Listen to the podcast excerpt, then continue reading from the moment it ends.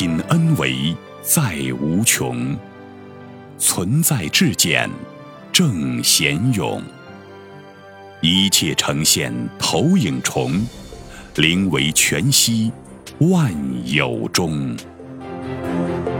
大家好，欢迎收听由全息生命科学院 FM 出品的刘峰老师分享合集，播音张婉琪。易中取利的智慧解读，刘峰对话邢志新。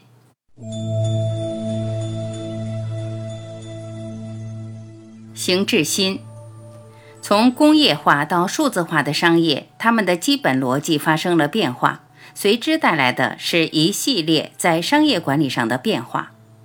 这个变化从模式、战略。组织、品牌、营销，甚至于价值的定义，都发生了系统性的变化。第一是模式，工业化时代的模式从亚当·斯密开始。亚当·斯密先写了《道德情操论》，后写了《国富论》，但是他的基本主张还是先利后义。他认为，富人富起来了后会帮助穷人。今天商业上碰到的很多问题。其实都是基于当年这些经济学家编出来的这么一套理论。现在看，既然数字化是一个超越时空的商业，也就意味着数字化是一个在道上的商业已经得到了。我们中国人讲道义，有道就自然有义。以前先利后义的模式，在数字化时代就变成了一种义中取利。我们老祖宗一直相信的道理，义是长远的利。这一点在数字化时代就体现出来了。其实我们的古人就是这么做的。我经常讲范蠡贩盐，大力藏咸鱼中的案例。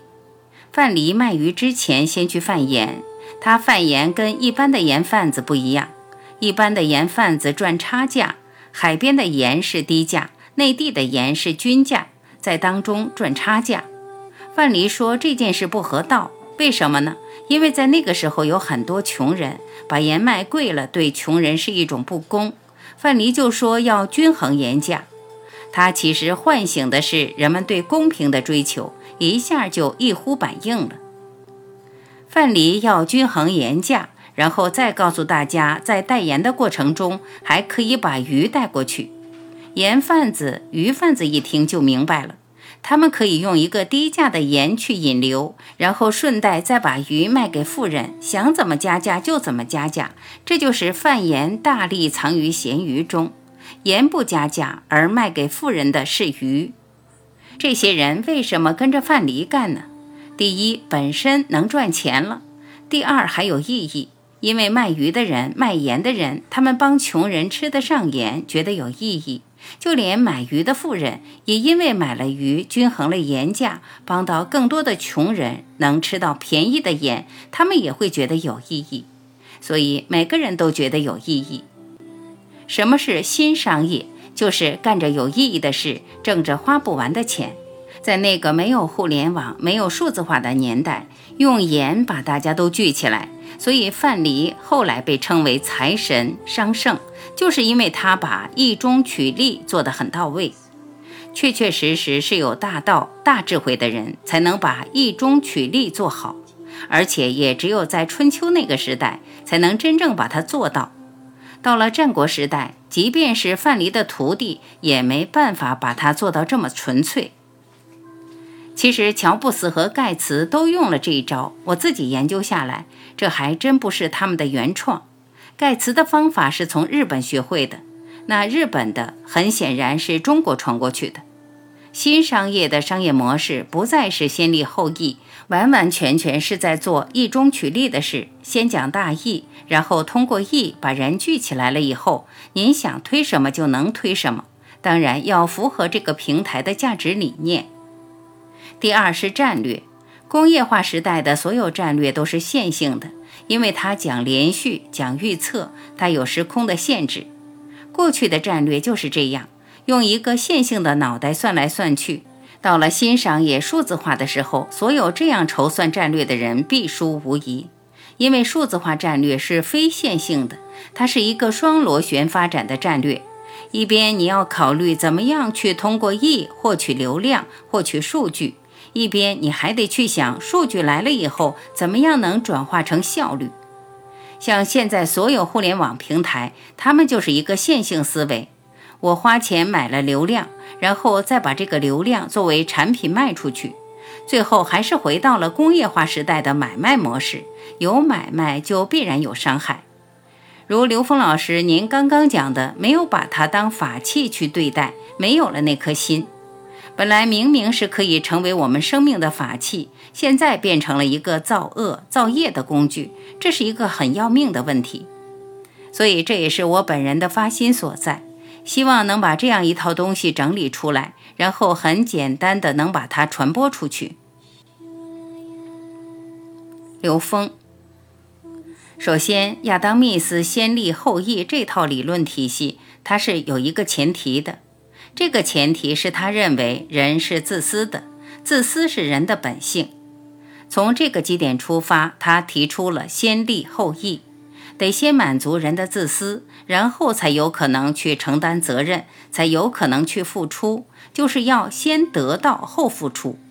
实际上，通过我们的研究，用科学的逻辑验证了一个特别简单的本质：每一个生命内在都是本自具足的，因为每一个生命的内在都是本自具足的。本自具足的生命只有一个能量的方向是合理的，是自然的，就是付出。这一点直接就把亚当·斯密的前提给超越了。付出将是生命的第一需要，它的核心就是意中取利。意就是我们内在的指令，是通道的。我们在道义的基础之上，才明白每一个生命内在的具足圆满，每个生命内在的佛性和神性，才是生命中最有价值、最宝贵的东西。这个属性恰好就是付出。为什么意中还要取利？因为我们活在一个有限的空间意识范畴里，就障碍了这种本自具足能量的呈现。那取得利是为了来验证我们生命本自具足的，因此生命的过程就是一个持续验证本自具足的过程。但前提是我们的道义必须得明确，就是说我们是站在道义的立场上。在与道相连的状态中，可以尽情的去验证我们的本自具足，呈现本自具足的生命状态。这是我理解的“义中取利”的意思。也有一种人把义作为一种包装，作为取利的工具。如果他的目的是利益的话，那这事儿就用反了。如果他做这个事儿只是为了验证生命本自具足的话，这事儿就通了。他的生命自然会活出大自在的状态。以上就是东西方思维逻辑的差异点。西方前些年有本书叫《吸引力法则》，作者是想寻找那些在不同领域获得大成就的人，掌握的到底是什么样共同的秘密，使他们能在不同领域获得巨大的成就。结果发现，他们是能够把事想出来，也就是心想事成。那怎么想？就是内在先观想，直接把所要做的事在内心呈现一个完整的画面。我们把它叫做内在的能量结构，然后把它投影到现实中来。因为高维是投影源，三维是投影像，把在投影源里建构的这个系统投影到三维空间来，就是三维的呈现。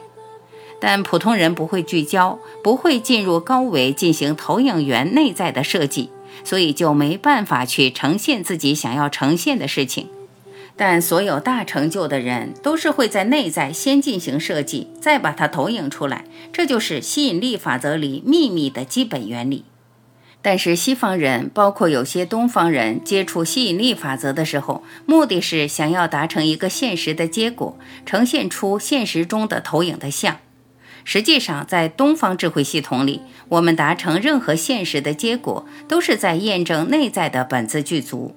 所以，对获得的这个现实结果不执着，但又很自如地获得，这就是真正通透的财富观。不执着于财富，财富只是在验证生命的本自具足，验证可以无中生有。因为这个无是空性，它是万有，不是没有，只是不执着于任何层次的有而已。这样他们践行义中取利的内涵就会完全不一样了。所以，理解范蠡对于财富的驾驭是他的道，以道驭法，以法统术，这就简单了。如果只是为了赚钱的话，范蠡的经典也不会令到现在人对他如此高度的认可上。刚才在您讲的时候，我突然有一个感悟：中国的儒学思想把形而上给隐了，显得是形而中和形而下，但它是借形而中和形而下，去让每一个生命个体去悟形而上的道，这很有意思，也是很厉害的。为什么说半部《论语》治天下？半部指的是《论语》表达的形而中和形而下的部分，就是这一部分已经足够治理天下了，把三维的天下事儿全部能搞定，而且搞得很美好。但是它的目的是要借现实的生命实践去悟背后的形而上的部分，这是儒学的本质。我能理解您提到的以上概念里的核心，所谓干很有意义的事儿。我们用科学语境在研究这个时空里生命的意义，是在于提升灵魂的高度，也就是提升意识能量的维度。一个人的维度越高，驾驭的空间场域就越大。如果干与生命意义相关联的事儿，可以在现实中任意的呈现它的成、所、作、智，因为每个人内在都是本自具足的。随着一个人维度提升，应该没有任何在现实和超现实的空间里面无法呈现的存在。要想呈现什么，就能呈现出什么，这就是自由自在、如去如来的境界。所以您刚才讲的干着有意义的事儿，赚着花不完的钱，其实这个钱是个表象，它只是在验证本自具足的一个显化而已。邢总讲的双螺旋特别妙，为什么呢？宇宙空间最基本的能量就是简谐波，简谐波在一维是纵波，在二维是横波，到三维就是螺旋波。而两个能量波共振，在三维其实就是双螺旋。如果是双螺旋，一个来自天，一个来自地，正好有这个先天之气和地上的气，两个能量交感形成充气以为和，就出现了这个空间里的所有存在。